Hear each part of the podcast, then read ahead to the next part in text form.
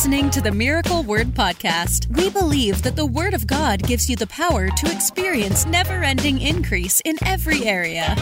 If you're ready for revelation that will take you to the next level, you're in the right place. Here's your host, evangelist, author, and founder of Miracle Word University, Ted Shuttlesworth Jr.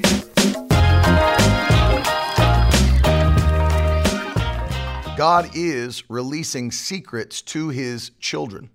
And I'm going to give you some verses today. Maybe you've never seen these verses before, but I pray that today and during this fast, that as you're praying, as you're seeking God's face, he's going to reveal things to you that you had no idea about. He's going to reveal things to you that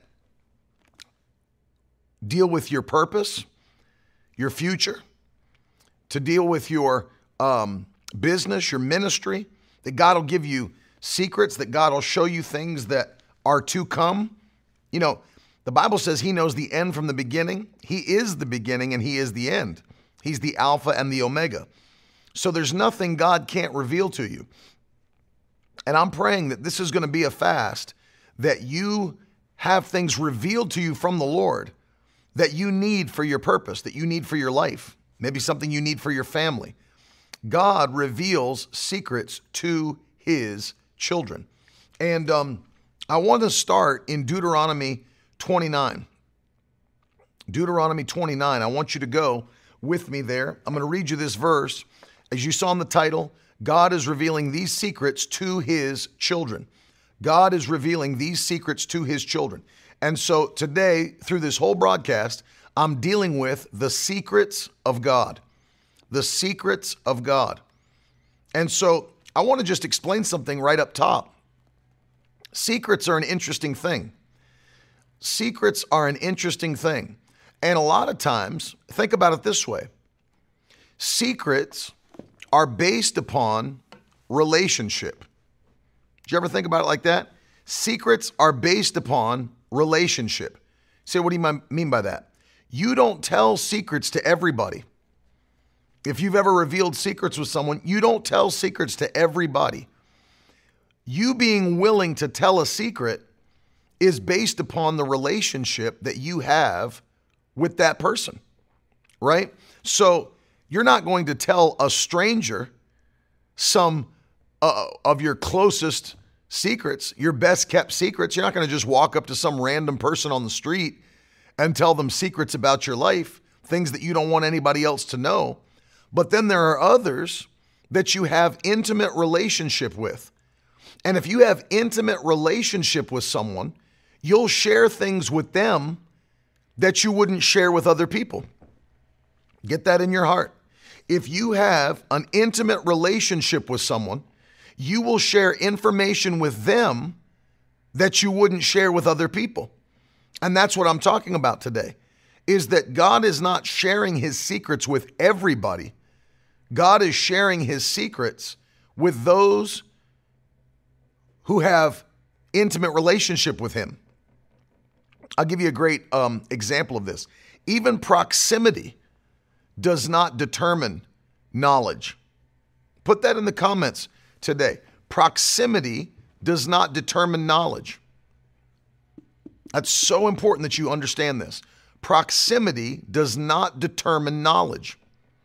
And here's what I mean by that I have very close friends that live here where I live, but I also have very close friends that don't live here in Florida. I have close friends that live in other states that I speak to on a regular basis that know a lot of things about my life, but they don't live here. So, for example, let's say my father and mother, they're in West Virginia. My cousin, he's in Pittsburgh, Pennsylvania. Others that I have close relationship with, they will know things about me that people who are even in proximity to me don't know. So, what do you mean by that? Well, look, I've got next door neighbors. And one of my next door neighbors is new. I don't even think, I've never even, not only have I not met them, I've not even seen them before, never even seen their face, but they moved in. I have a, a neighbor on the other side that we talk to relatively often, but that neighbor doesn't know as much about my life as close friends that live in other states, though they live next door. My car may be gone from my driveway for two weeks because I'm out on the road preaching or having revivals. And somebody may ask my next door neighbor, Where's your neighbor at? I haven't seen his truck in the driveway for, you know, two weeks. And they say, I, No idea. I think they're out of town. I don't know where they are. But you might ask my cousin, or you might ask my parents, or somebody else that's close to me in another state. They say, Oh, yeah, he's in Ohio this week preaching a revival. Well, why do they know that? And they're not close to me in proximity, but they're close to me in relationship. You say, Why are you bringing that up? Because there are people that they'll get in close proximity to God, they'll go to church. But just because somebody goes to church doesn't mean that they have a close relationship with God. Sinners go to church, the devil goes to church. But just because somebody has close proximity doesn't mean that they will have access to their secrets, to their intimate knowledge. And so, what I'm teaching you today is that God wants to reveal secrets to his children, but he's not revealing secrets to everybody. He's revealing secrets to those who have intimate relationship with him. Those that have intimate relationship with him. Now, let me say this even in the Old Testament, Jeremiah was a prophet, a chosen prophet of God. But even God told Jeremiah, He said, The only way that you're going to find me, watch this now, the only way you're going to find me is if you seek after me with your whole heart. Now, that's to a prophet who God is giving intimate knowledge of the future, prophesied the future. Think about it.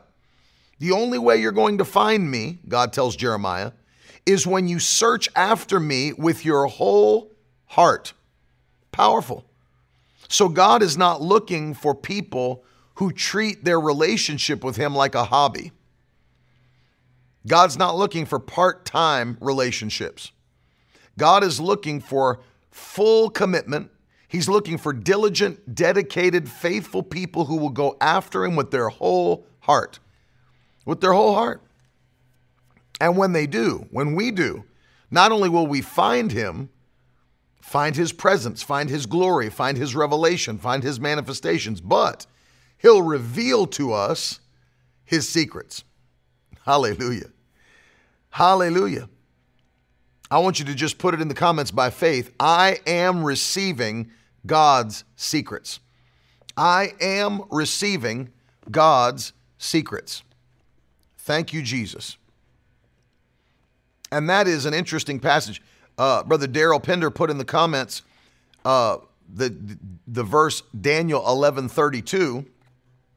Daniel chapter 11 and verse 32, the Bible says, Those who know their God will be strong and do exploits. Let me read that again. Daniel 11:32. Those that know their God will be strong. One translation says will be strengthened and will do exploits. I've taught on this before. What is an exploit? That is a notable achievement. I do too, Denise. She said, I know a guy who likes that verse. I do too. It's her husband, Glenn. I love you, Glenn. I love you, Denise. God is strengthening those who have a relationship with Him. Now, here's something people never get about that passage of Scripture. If you look in the Old Testament, Daniel 11 32, the Bible says, They that know their God. That word know does not just mean you have a passing knowledge of who God is, like you're seeing him at work and passing the hallway and nod, what's up? Yeah, I know that guy. He, he works down the you know hallway from me. No. No, the word know there is the same Hebrew word that is found in the book of Genesis, where the Bible says, And Adam knew Eve, and she produced children. It means to have an intimate relationship with. To have an intimate, so it's not just saying people that have heard of God, people that know about God. No, it's talking about people who have an intimate relationship with God will be strengthened. Hallelujah. And will produce exploits, notable achievements. Notable achievements. Those that intimately know, those that have an intimate relationship with their God. Daniel chapter 11 and verse 32 will be strengthened and produce exploits or notable achievements. God will strengthen his people to produce notable achievements in the kingdom that people will talk about. It will turn heads. You don't, you know, that's why that's why exploits or notable achievements are so shareable. That's why they go viral because they're uncommon. It's not something you see often. It's like the Bible says no eye has seen and no ear has heard, nor has it entered into the heart of any man the things God has prepared for those who love him. Things that no eye has seen. And people say, well, I've never seen anything like that before. Yeah, because no eye's seen it. I never heard of anything like that. Yeah, no ears heard it. And here's the bigger part it's not entered the heart of any man, means no one's imagined it. you know why nobody's been able to imagine it? Because God is able to do exceeding abundantly and above all that you can ask or think, according to the power that works in you. That's the Holy Ghost. So get this now those who have an intimate relationship with their God will be strengthened by the Spirit of God and will produce notable achievements. I want you to expect in 2024 that God is going to use you to do things that are notable. In fact, by faith, put it in the comments. Know this about yourself. Put it, I'm not called to be small. Hallelujah. I am not called to be small. I'm not called to be small.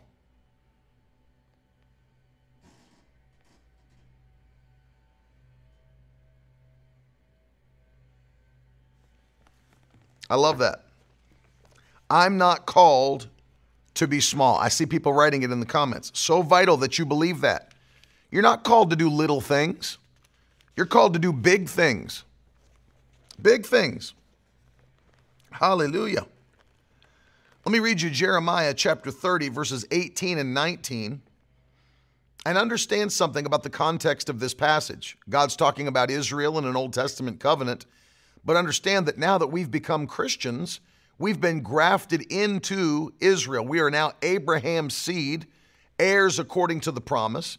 Paul said, A true Jew is one who is uh, circumcised of the heart, not circumcised of the flesh. People that are added in through Christ, those are the ones that are truly God's people, Abraham's seed. Jesus said that, Paul taught that. And so don't tell me that God's going to do something for his Old Testament children in greatness that he won't do for his New Testament children. Of course he will. Listen to verses 18 and 19 of Jeremiah 30. Thus says the Lord Behold, I will restore the fortunes of the tents of Jacob and have compassion on his dwellings. The city shall be rebuilt on its mound, and the palace shall stand where it used to be. Out of them shall come songs of thanksgiving and the voices of those who celebrate. I will multiply them, and they shall not be few. I will make them honored, and they shall not be small. Glory to God. They shall not be small. You realize God doesn't just want to multiply them in the Old Testament covenant, God wants to multiply you and your family. Do you know how many people we've prayed for now that were not able to have children? But then God gave them a turnaround, one in our own ministry. God gave them a turnaround in their body, and the doctors said they'd never produce children. They started having children. Why? It's one of God's first commands be fruitful and multiply. I will multiply them, they'll not be few. Amen. You know, God's still doing that today. God's still doing that today. He'll multiply your family, He'll multiply your impact, and I'll honor them I'll make them honored, and they shall not be small. Hallelujah. You are not called to be small. You are not called to be small. You're called to go from faith unto faith, from grace unto grace, from victory unto victory. The Gospel of John says, Of his fullness we have all received of his fullness. If we've received of his fullness, how can we stay small if we've received of his fullness? Whew, powerful today. Get that in your spirit. Liz O'Neill said, four babies later, yeah, he'll multiply you. He'll multiply you. So I had you go to Deuteronomy 29 because we're talking about the fact God is revealing secrets to his faithful, dedicated people. That's you. That's you. Now, Deuteronomy 29 29. Listen to this verse. Again, for those taking notes, those putting it in the comments, Deuteronomy 29 29. The secret things belong to the Lord, our God, but the things that are revealed belong to us and to our children forever, that we may do all the words of this law. The secrets of the Lord belong to the Lord.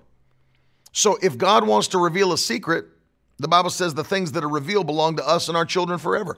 So notice something. The first thing God revealed to us was his written word. The first thing God revealed to us was His written word, and all scripture is breathed out of the mouth of God. Every word in this book is inspired by God. Actually, to be technical, every word in this book is expired by God. It came, he breathed it out of his mouth, and it was the writers who were inspired, and they wrote. But the Bible says in 2 Peter chapter 1, there's no prophecy of scripture that ever came to be by the will of a man. But each person was carried along by the Holy Spirit and wrote exactly what the Holy Spirit led them to write. Paul never just sat down and just decided to write a letter. He was inspired by God to write. And they knew even then that their words were scripture. Paul knew his words were the word of God. Peter knew the scriptures that were being written by Paul and by himself were the words of God. They referred to them as scripture, they referred to them as God's word. They knew. Nobody decided hundreds of years later, I think what they wrote was the Bible. No, they knew as they were writing it that it was the word of the Lord. God revealed secrets to us through his written word primarily. And then by the Holy Ghost, God gives us secrets about the future, shows us things to come, things that we don't even know.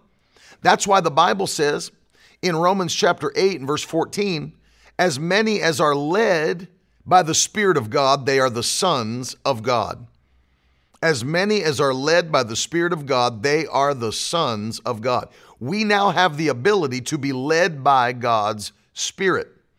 Hallelujah. To be led by God's Spirit. And when God reveals a secret to you, it empowers you to do something that you were not empowered to do before, shows you how to do something.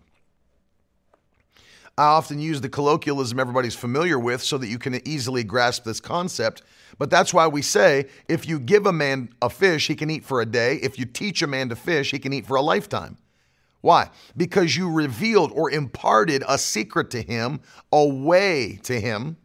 And when you did, he now benefits not just from your actions, but from your ways, because he now has knowledge that he didn't have before which empowers him to do something he couldn't do before produce.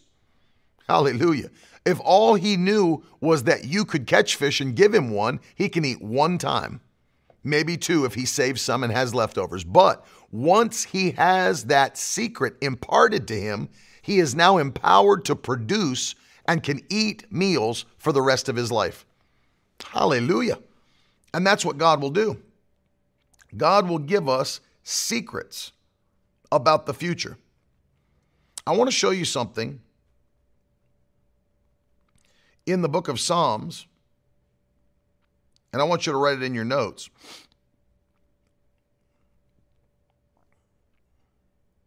Psalm 103, go there with me.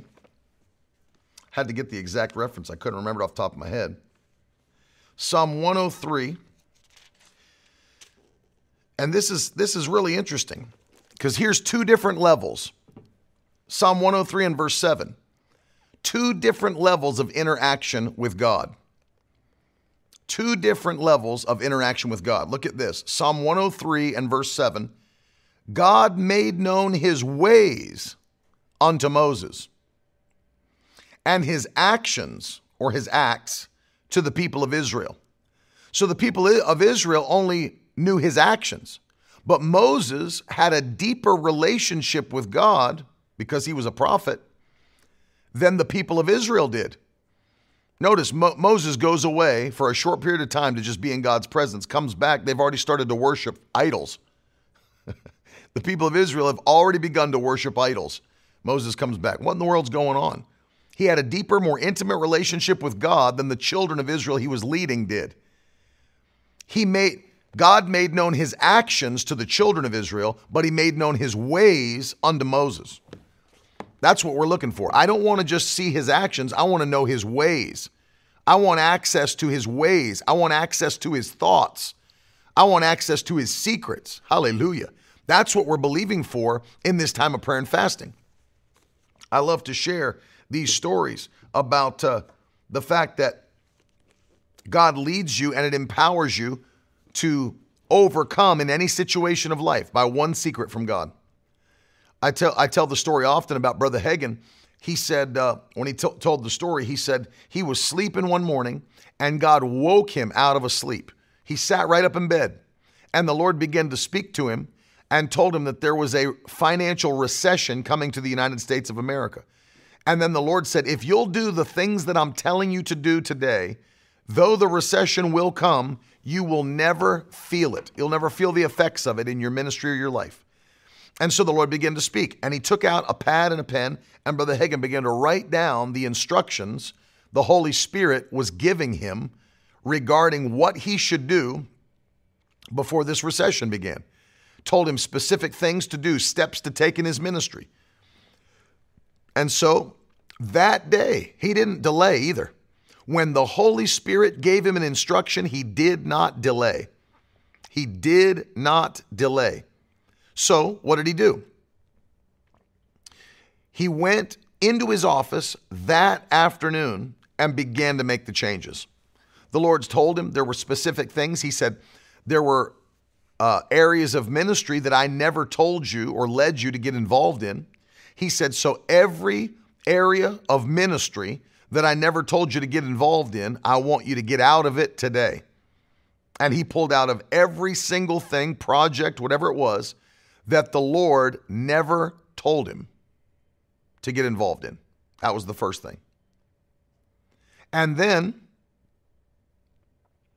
he spoke to him about certain people and said, I never told you to make these people a part of your ministry team. And so he released them. There were multiple things he told Brother Hagin to do. And then he told the testimony. He said, Then, just as the Lord told me, the recession hit America. And he said, I didn't feel it one time. Our ministry didn't feel it. He said there were other ministries that had to start moving backwards. They were pulling off of television, pulling off of radio, shutting things down. And he said, not only did we not have any um, regression or decrease in our ministry, he said we experienced increase during that time. And he tells the story that it was during that recession that all of the finances came in to build the Bible school campus at that time, and they paid cash to build the Bible school campus during a recession. What empowered them to be able to do that? All he had was secrets from God. Secrets from God. Think about how powerful that is. He made known his actions to the children of Israel, but he made known his ways unto Moses. I want access. You want access to his ways and his thoughts. You say, well, why is that? It's because, as the prophet Isaiah wrote, God speaking here, as the heavens are higher than the earth, so are my ways higher than your ways, and my thoughts than your thoughts. Glory to God. As the heavens are higher than the earth, so are my ways higher than your ways, and my thoughts than your thoughts. There are things that I've done in the past. I don't know why I did them. I don't know why I did them, but I found out later. At the moment, I was sitting there thinking, why in the world am I doing this? Because the Lord would tell me to do it. I'd be like, why in the world am I doing this? and then I'd do it and find out later why I did it. and I remember one time I was preaching in the Midwest and I was standing on the platform And uh, I had I had prayed for some people or whatever, but there was a young man standing down there with his hands raised, and I heard the Lord say,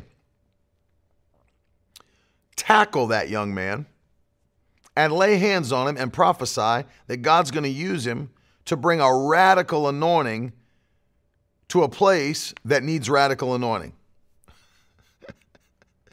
so I'm telling you, I didn't delay. I I look, I just like moved quickly and jumped. I jumped. When he said tackle, I didn't come over and slowly put the guy on the ground. I like like Bill Goldberg in the WCW, I literally ran and jumped parallel off the steps of the platform and speared this dude shoulder to stomach and into the ground. I mean, the Lord said tackle him. I went out full NFL, WCW, WWE tackle. Gave it to him. If God said it, I'm going to do it the best of my ability. and I tackled this dude. Name was Mark. Put him into the ground and begin to prophesy. God is about to use you to bring a radical anointing to a place that needs a radical anointing. Now, we were in the Midwest, we were in Indiana. And I, ha- I didn't even know the Lord was speaking to him, and nobody knew, I don't think, because he told me later. He said, The Lord is speaking to me to leave this place, because he was just a worker. He said, to leave this place and to go start a church in California. I didn't know that. Nobody else knew that, but the Lord knew it, and he knew it. And he needed a radical anointing for a place that needed a radical anointing. I didn't know why I was tackling the dude and telling him that. The Lord said, tackle him. He didn't say lay hands on him. He didn't say, uh, you know, have him lift his hands. And that. No, he said, tackle him and let him know. And I ran out and tackled him. Well, I didn't know until later when he told me. That's what the Lord's telling me to do. He's telling me to leave here, go start a church in California. And he did it. God used him to do it. I've told the story before. One time, my uncle, he was holding a pastor's conference in New York. And there was a, a pastor sitting on the front row. And while my uncle was preaching, nobody knew why he did it. He came right down off the front row and kicked that pastor right in the chest. I mean, a full out front boom kick to the chest sent the pastor sprawling backwards over the chairs into the chairs behind. People were looking around like, what in the world is going on? What in the world is this? And he never referenced it. He just kept right on going. Kicked him right in his chest. And the pastor came back with a testimony. He said, Nobody knew this. He said, Even my wife didn't know this. I didn't tell her because I didn't want her to worry. He said, But the doctor had given me such a bad report about my heart. He said, You're going to have to stop pastoring your church. He said, You're going to have to step down from the ministry. Your heart's going bad. He said, I got that report from the doctor. He said, Then here comes Pastor Terry down, kicks me right in my chest where my heart is, kicks him. And when that pastor went back to the doctor, did an, another workup, and the doctor came in and showed him the two different x rays. Look at this, look at this. He said, It's not even the same heart. Not even the same heart. He said, What's been going on with you? It's not even the same heart that we saw last time. God did it. My uncle didn't know why I was kicking him in the chest. he didn't know why. The Lord knew why. He was leading him to do that. Man has a new heart. And can I tell you, all these years later, and I think that that um, conference was either in 1999 or 2000. I think it was in the year 2000. And here we are 23 years later, 24 years later, that man's still pastoring. That man is still pastoring today, 24 years later after that miracle. We don't know why we're doing things sometimes, but God will give us a secret. And when God gives us a secret, it'll take us higher. It'll take us higher. Let me read you another verse of scripture. The Bible says in Proverbs chapter 3 and verse 32 For the perverse person is an abomination to the Lord, but his secret counsel, God's secret counsel, is with the upright. Look at that. The perverse person is an abomination to the Lord, but his secret counsel is with the upright. Proverbs 3 and verse 32.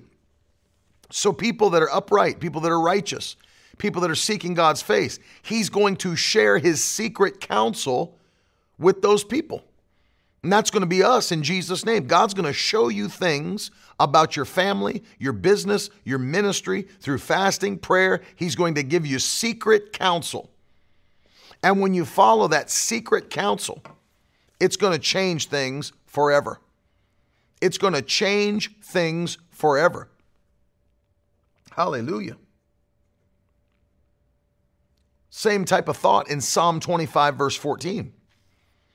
Psalm 25, 14, the Bible says, The secret of the Lord is with those who fear him, and he will show them his covenant.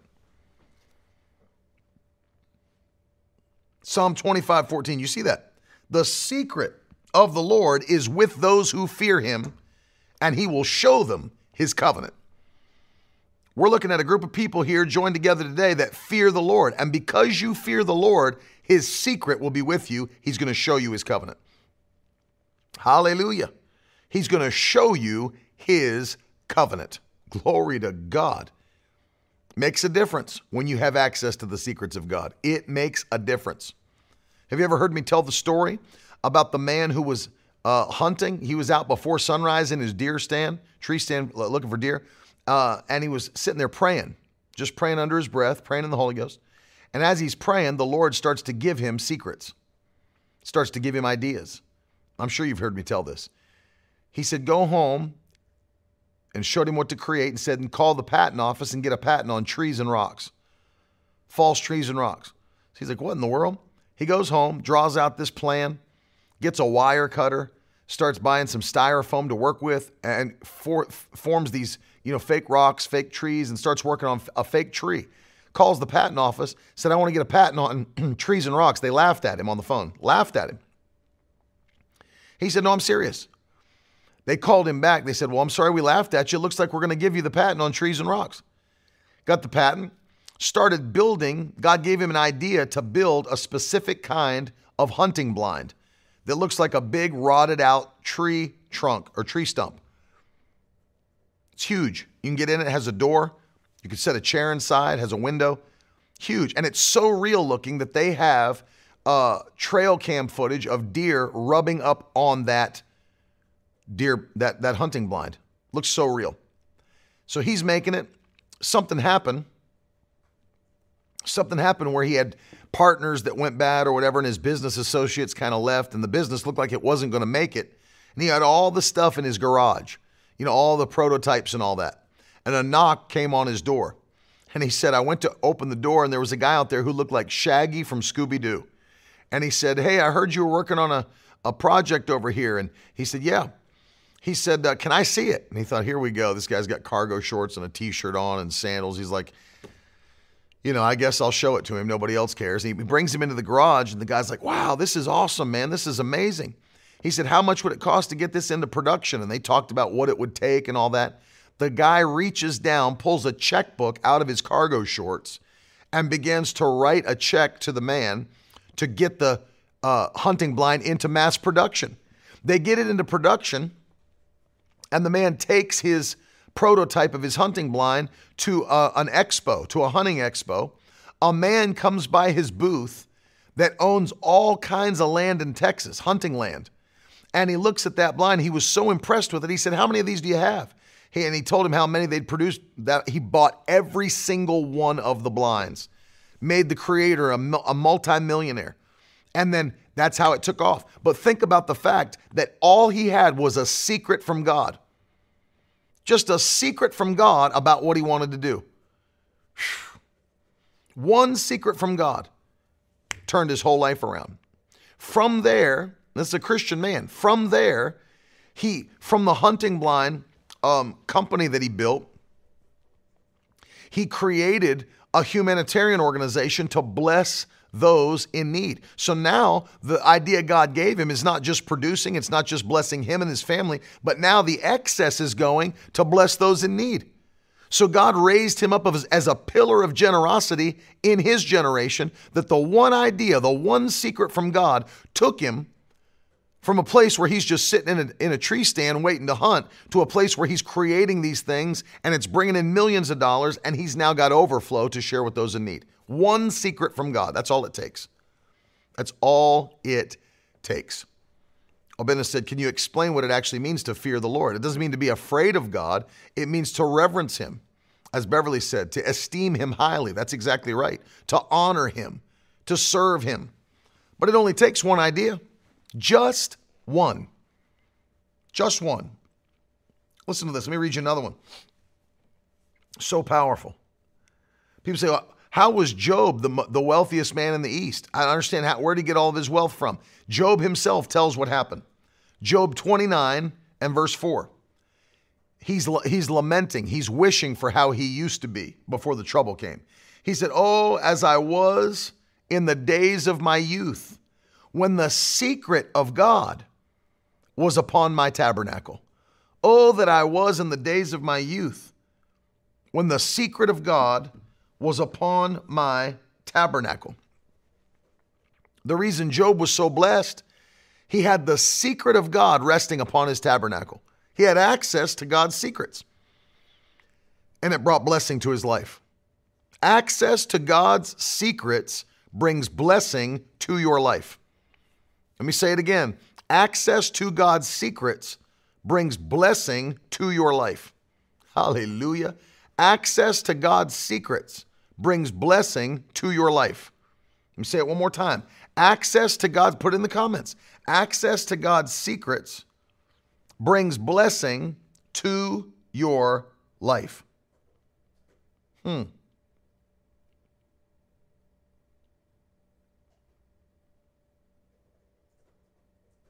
Listen to this.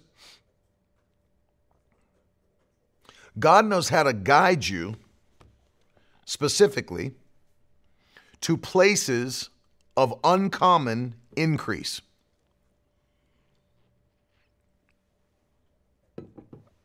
God knows how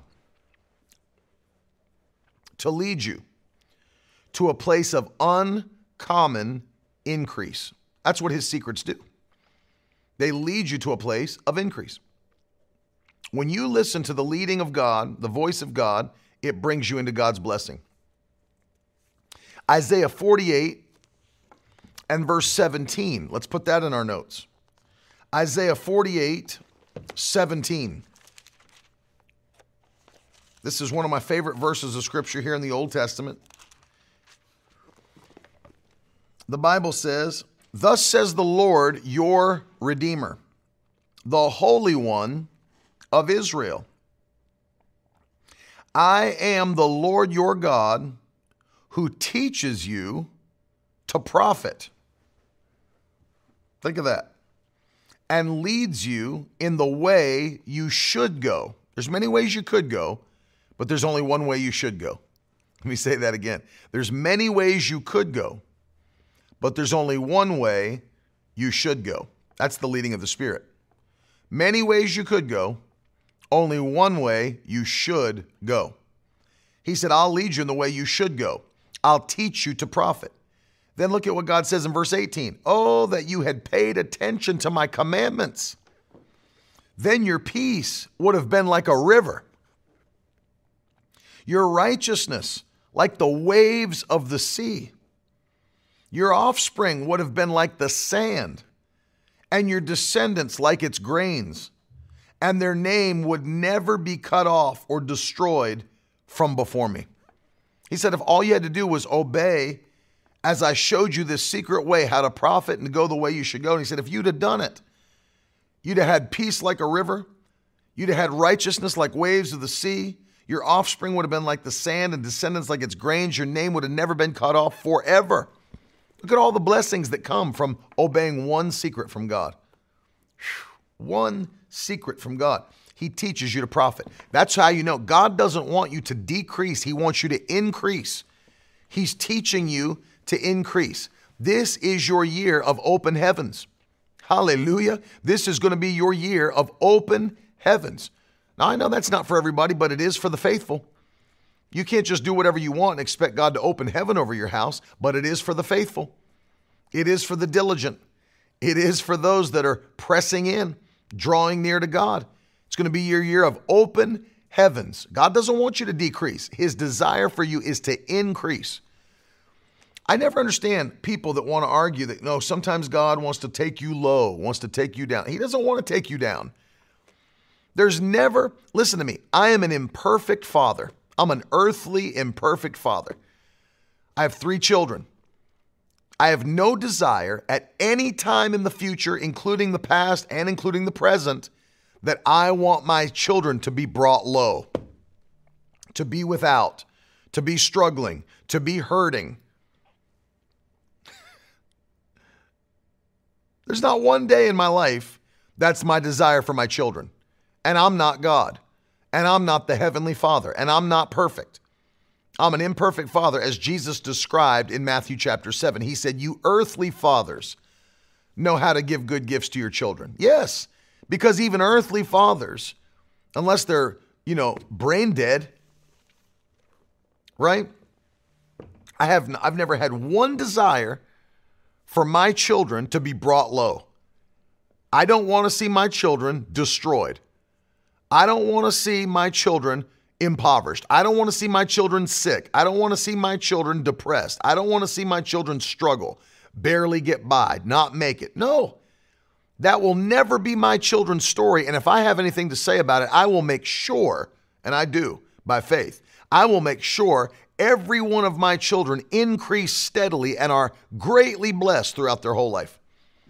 Throughout their whole life. I'm making it my business because the Bible says a good man leaves an inheritance to his children's children. So I'm not done blessing until I not only bless my kids, but I bless their kids.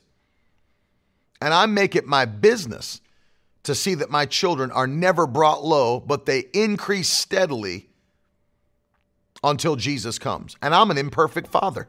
Think about that. So, what do you think your heavenly Father has in store for you. He has massive things in store for his faithful children. Massive. It is never, if you're going through an issue where it's like, well, it's I'm going through an attack right now and I've had some setbacks, you can be sure that's not from God. That gets taught from the pulpit because there are preachers that are plain stupid. They're just stupid. So that doesn't sound kind. I'm speaking exactly how I should speak because God loves more than anything his children.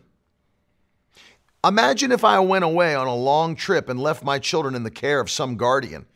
And they said, Well, you know, I want, you know, I'm sure it's his will that his children really struggle and suffer while he's gone so they can learn to be strong. I would come back and call that person stupid. I said, You're an idiot. You think you think that I left my children in your care because I wanted my children to struggle? You're an idiot. We'd have stronger words than that when I got back and I found out how he treated my children and let them go from struggle to struggle, problem to problem, poverty to issues. We'd have a lot more than words. And that's why Jesus said to Peter, Do you truly love me?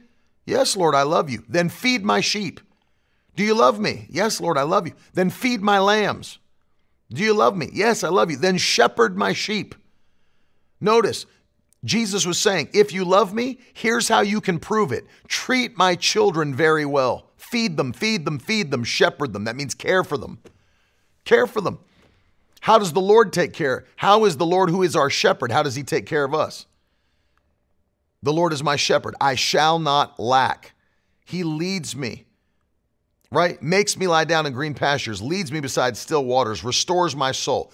That's how a shepherd takes care of the sheep. Take them to take them to pastures where there's plenty to eat. Lead them behind beside still waters where nothing's going to uh, uh, spook them, so they can drink in peace. Restore their soul. Anoint their head with oil. Keep pests away. That's how a good shepherd takes care of the sheep, and that's what Jesus was saying. He was saying, If you truly love me, Peter, then feed my sheep, feed my lambs, shepherd my sheep, because the thing I care about more than anything is my children. And if there are pastors, hear what I'm saying. If there are pastors that are so stupid that they cause that their teaching causes God's children to go through abuse, they will answer to God for that. They will answer to God for that. Because God doesn't want that for his children. The Bible's clear in James chapter 1. Every good gift and every perfect gift comes down from the Father above, in whom there's no variableness, neither shadow of turning. God doesn't change his mind about how he feels about you. Ever. And if it's not a good gift, it's not from God. Well, you know, God put this cancer on you to teach you a lesson. God's not a child abuser. You know, God's got you going through this to teach you a lesson. God doesn't need to abuse you to teach you a lesson. He can lead you by the Spirit, He can speak to you by His Word. Doesn't need to slap you around to teach you a lesson. It's not who God is. Well, God's allowing this to happen so that you can learn to depend more fully on Him. Stupid.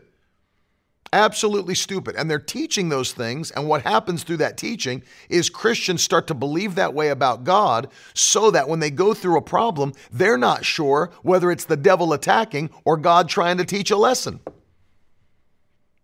You see that?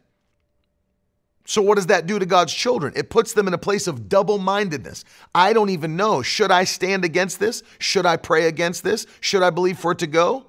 Because I don't know if it's God teaching me a lesson. I don't know if it's the devil attacking. Which one is it? If it's not good, it's not from God. That's an easy theology lesson. If it's not good, it's not from God. Sickness. If sickness was good, why did Jesus come to heal it? If sickness is good, Jesus should have come to the earth to put sickness on a bunch of people. This is how the Lord will strengthen you. He's going to teach you to rely more fully on Him. So I'm going to impart some sickness to you. That's not what Jesus did.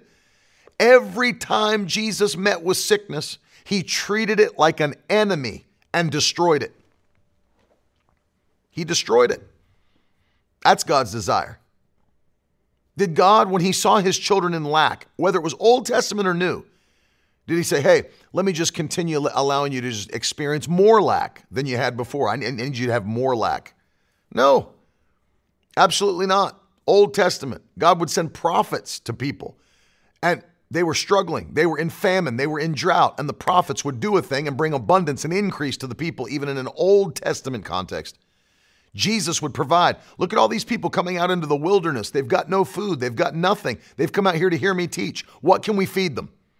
Jesus' first question in John chapter 6 5,000 men plus women and children. What can we feed them?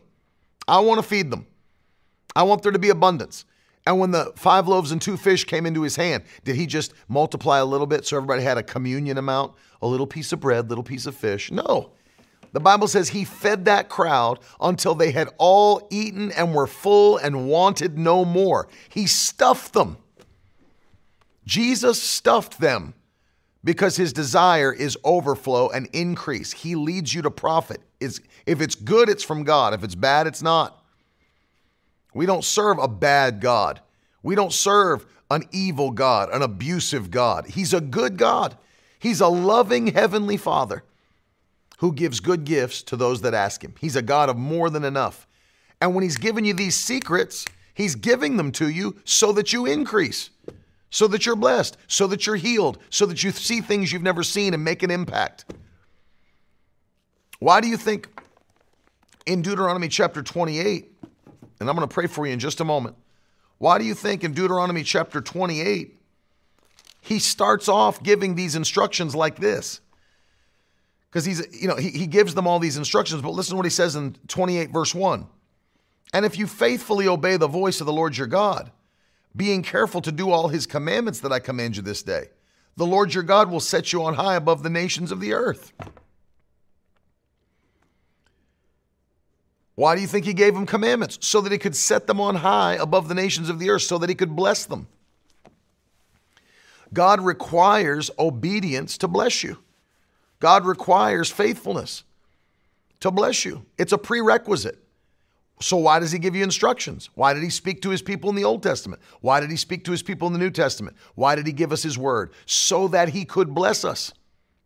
Hallelujah. Let me read you Acts 20. Go to Acts 20. This will be the last thing I give you. He's giving you secrets. Hear me. He's going to show you things that you're to do with your ministry. He's going to show you things you're to do with your business. He's going to show you things you should do with your family. He's going to show you things about the future as you press in and pray. What did he tell Jeremiah as you're going to Acts chapter 20? Listen to Jeremiah 33 and verse 3. This is to the prophet. Call to me, and I'll answer you and I will tell you great and hidden things that you've not known. Now, that's to the prophet Jeremiah. The prophet Jeremiah wasn't even filled with the Holy Ghost. The Holy Ghost would come upon him and he'd prophesy. But nobody could be filled with the Holy Ghost in the old covenant.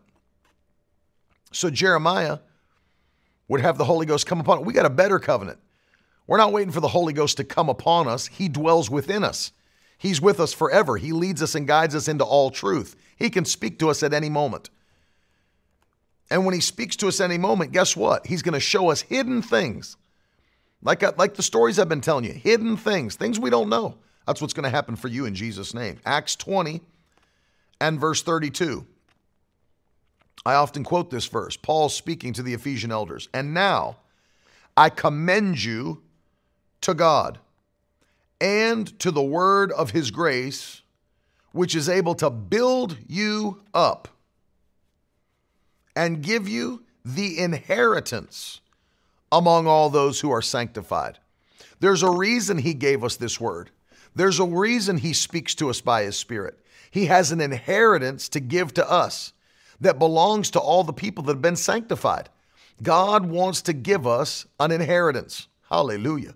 God wants to pour out an inheritance upon us. There's something that we've been given through the life, death, resurrection, ascension of Christ.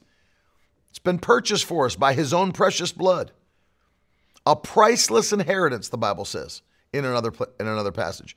Here, I want to give you the inheritance among all those that are sanctified. What, what come? The secrets of God. This book is the secrets of God, the speaking word of the Holy Spirit, secrets of God. And when He speaks to you, be quick to listen. Think about that. When God speaks to you, be quick to listen to what He's saying. Hallelujah. Be quick to hear what He is saying and obey. And when you obey, it unlocks the blessings of heaven. When you obey, it unlocks the blessings of heaven. Hallelujah. Glory to God. I'm telling you, I feel this strong in my spirit. God is setting us up for a financial year like we've never had, ever. I want you to receive this into your spirit today. God is setting us up for a financial year like we've never had. He's transferring things into our hands. He's transferring inheritance. He's transferring properties and land into our hands. He's transferring uh, new business deals, contracts, clients. Oh, yeah, bonuses, promotions, commissions. He is transferring things. This is going to be the best financial year that we've ever had in the mighty name of Jesus. That's why God is speaking to people to sow specific seeds because there's only a harvest once there's been a seed. I want you to put that in the comments. There's only a harvest once there's been a seed. Get that in your spirit. Put it in the comments. There's only a harvest once there's been a seed. And I'm telling you that during times of prayer and fasting, God speaks to people to sow seed that is uncommon. In fact, I want you to pray. I want you to pray because during this time of prayer and fasting, God's going to speak to you about an uncommon seed that you've never sown that's going to unlock your 2024. Get ready. Get ready for what God's about to do. Get ready for what God's about to do. It's going to be uncommon. People will see it or hear about it and be like, man, that's amazing. How, how did you get that hookup? How'd that happen for you? It's only, it's only the Lord that can do it. Only God can do it. And so I'm gonna I want you to pray, and we're gonna pray together for breakthroughs and miracles in just a moment. But I feel this leading in my spirit. God is speaking to some people right now to sow uncommon seeds. The information's on the screen. Do what the Lord's telling you to do. Maybe the Lord is speaking to you to partner with this ministry on a monthly basis. Do it. If that's uncommon for you, if that produces faith for you, do what's uncommon. When you do what's uncommon for God, God will do what's uncommon for you. Expect your business to flourish. You know, there's people watching me right now that God is going to give you your own. Man, I feel this. He's giving you your own business in 2024. You've never had a business before. You've never had a business, but he's going to not only give you a business idea, he's going to give you the actual business. And things are going to take off like they've never taken off in 2024. Give God something to work with. Put a seed in the ground and watch the harvest quickly come back into your spirit. Hallelujah. Hallelujah. Hallelujah. I'm going to tell you something. When our ministry was at a place where we felt like we couldn't break through the glass ceiling, that we kept hitting that level, that level, that level, that level. I've told this before. We sowed a $10,000 seed into Bishop David Oyedepo. I went to one of his conferences here in the United States of America. As he was leaving, I made sure that I had it. And I, I was in the kind of the corridor, the hallway, before he was leaving with his staff. And I hit, I said, God bless you, Bishop. This is not for the church. This is for you personally. And I took that $10,000. My wife and I believed in faith. I said, Our ministry is getting ready to go to another place. It's going to be uncommon. And I took that, put it in his hand. He said, Thank you. God bless you. Can I tell you, from that moment, our ministry began to explode. From that moment, it was an uncommon seed for us. It was an uncommon seed for us. This year, we were ready for more. We knew that we had to do more than we'd ever done in the history of our life or ministry as we're in this new year of starting the church. When I say this year, I'm talking about the year last year when we started the church, 2023. It was our first time ever with these two aspects of ministry our evangelistic ministry. The church was launching in West Palm Beach. And I said, I know we have to do something significant that we've never done, ever and we sowed $100,000 seed in 2023, which ended up being by far the largest year our ministry has ever seen, ever, by at least double. The, and the only the only year that was even close to it was the year before. That's it. I'm telling you, by double. I said, I know we got to do it. We have to sow an uncommon seed, and we sowed a hundred thousand dollar seed and I'm telling you, God doubled the ministry in 2023. Hallelujah. What is he going to do in 2024?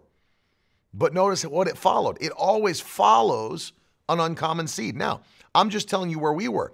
Everybody's at a different place. What's uncommon to some is common to others. And so you have to look and be introspective. What's uncommon to me? What does my faith require? What does my honor require? And when God speaks, step out by faith because a harvest only comes once there's been a seed. So, Father, I pray you speak to every person today. Those that are watching live, replay, those that are listening on the podcast, what is it that you would speak to them? What's uncommon during this time of fasting and prayer? That as we sow it, it will unlock the future you have for us in 2024. Your word is clear that when we sow seed, whatever a man sows, that will he also reap. If we sow bountifully, we, bountifully, we reap bountifully. We sow sparingly, we reap sparingly. We're ready for a bountiful harvest in 2024 in the name of Jesus. And we thank you and we give you praise in Jesus' name. Now, if you're ready to sow that today, sow it. But sometime during this 21 day fast, I want that uncommon thing to be your gateway into God's uncommon thing. Hallelujah. In fact, say it with me this way My uncommon thing is a gateway to God's uncommon thing. My uncommon thing is a gateway to God's uncommon thing. My uncommon thing is a gateway to God's uncommon thing. What you make happen for God's house, God makes happen for your house. Thank you, Jesus. What you make happen for God's house, God makes happen for your house. Thank you, Lord Jesus. Thank you, Lord Jesus. And I'm praying for you today. We're going to believe for miracles right now. We're going to join our faith that God's going to give us secrets about the future, that we're going to see what we've never seen, have what we've never had, go where we've never gone, and do what we've never done in 24. Hallelujah. Father, we come to you today in the mighty name of Jesus, so thankful for all that you've done in us. Thankful for all that you've produced in our families. Thankful for where you brought us in 2023.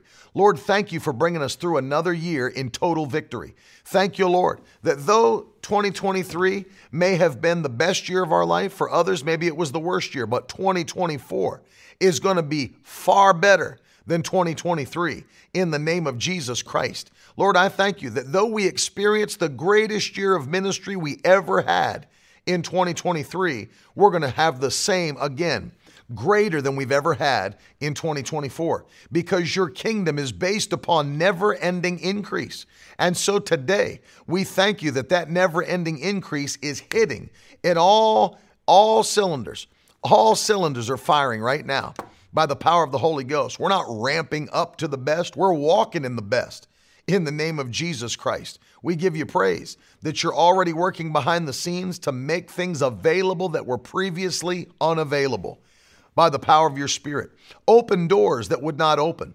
Your word declares in the book of Revelation, chapter 3, that you hold the key of David in your hand.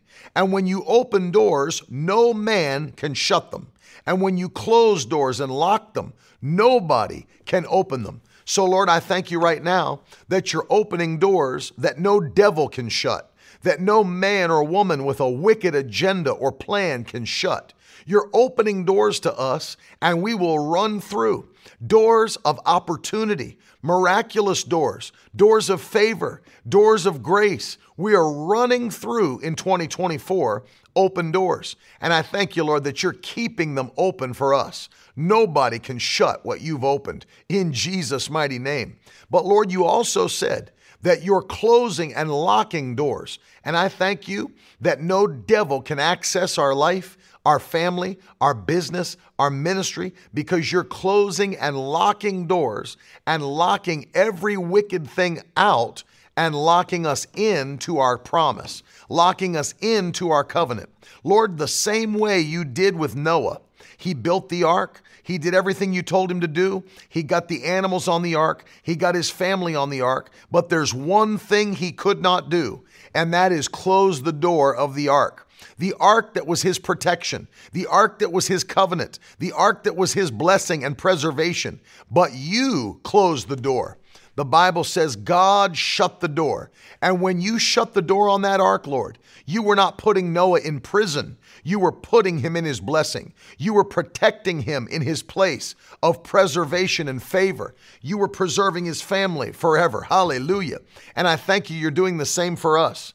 That though the wicked are trying to destroy the church, though the plans of the wicked are against the plans of God, you are locking every door and locking the wicked out of our covenant, locking every demonic force out of our homes, our families, our lives, our bodies, our ministries, our businesses. In the name of Jesus, we are going to outrun our enemies in 2024. A new momentum comes upon your people. And we thank you, Lord, that there's going to be a supernatural increase like we've never seen.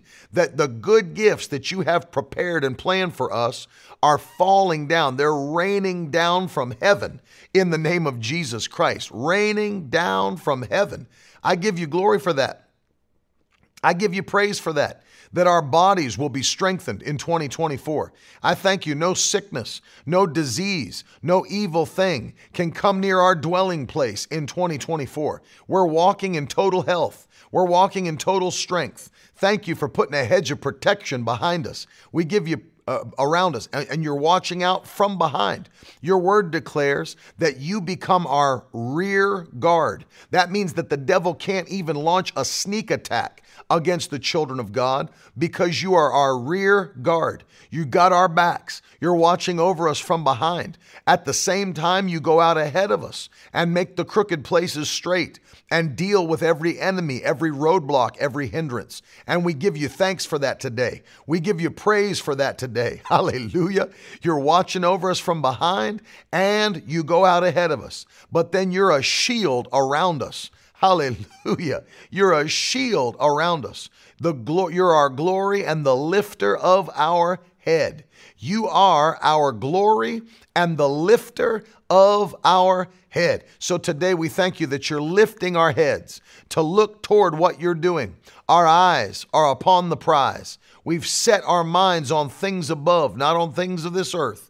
We have expectation of your goodness and your mercies. We don't expect to be destroyed. We don't expect to be harmed. We don't expect to be diminished. We expect to run with a new favor and a new strength in 2024 in Jesus' name. Lord, take our children to another level this year. Anoint them by the fire of the Holy Ghost. I pray that if they're not filled with the Spirit, that you would fill them with the Holy Ghost at the earliest possible age. If there are people that have children not serving the Lord, let this be the year of household salvation for your children in Jesus' name. Our grandchildren will be filled with the power of God. They'll never look like the world looks. Our grandchildren will never go from crisis to crisis and issue to issue, but they're going from blessing to blessing in the name of Jesus Christ. I thank you for that. I ask you, Lord, to do uncommon things for your faithful people who are seeking you in an uncommon way. Lord, as our uncommon thing is the gateway to your uncommon thing. Lord, we've committed ourselves to fast and pray for 21 days. We know not everybody's willing to do that, but we're willing to do that. And your word declares that when we seek after you, when we diligently seek you, you reward those who diligently seek you. So today we thank you that we're in position for supernatural rewards in 2024. In fact, I ask you, before this month comes to an end, reward your children in Jesus' name. Reward your children in Jesus' name. Let us see clear, spectacular, magnificent rewards. Not small stuff. We're not believing for small stuff, not things that can be swept under the rug. Big things. We're believing you for things no eye has seen, no ear has heard. We're believing you for things, Lord, that are so magnificent that it causes even unbelievers to be amazed. In the name of Jesus. We thank you, Lord, that you're always taking hold of those who are meek, who are humble, and your word declares you lift us up. If you humble yourself before the Lord, he will exalt you. And so we humble ourselves before you, Lord. Times of fasting and prayer, we push the plate away, we humble ourselves, and we seek you. And your word declares that when we humble ourselves before the Lord, He will exalt you. And so, Lord, we thank you that we're in position today to be exalted by your mighty right hand. Lift us up head and shoulders above our generation. Make us a city set upon a hill, a light that cannot be hidden. In the name of Jesus Christ, we thank you today. We give you praise. We give you glory. In Jesus' mighty name, amen. Hallelujah.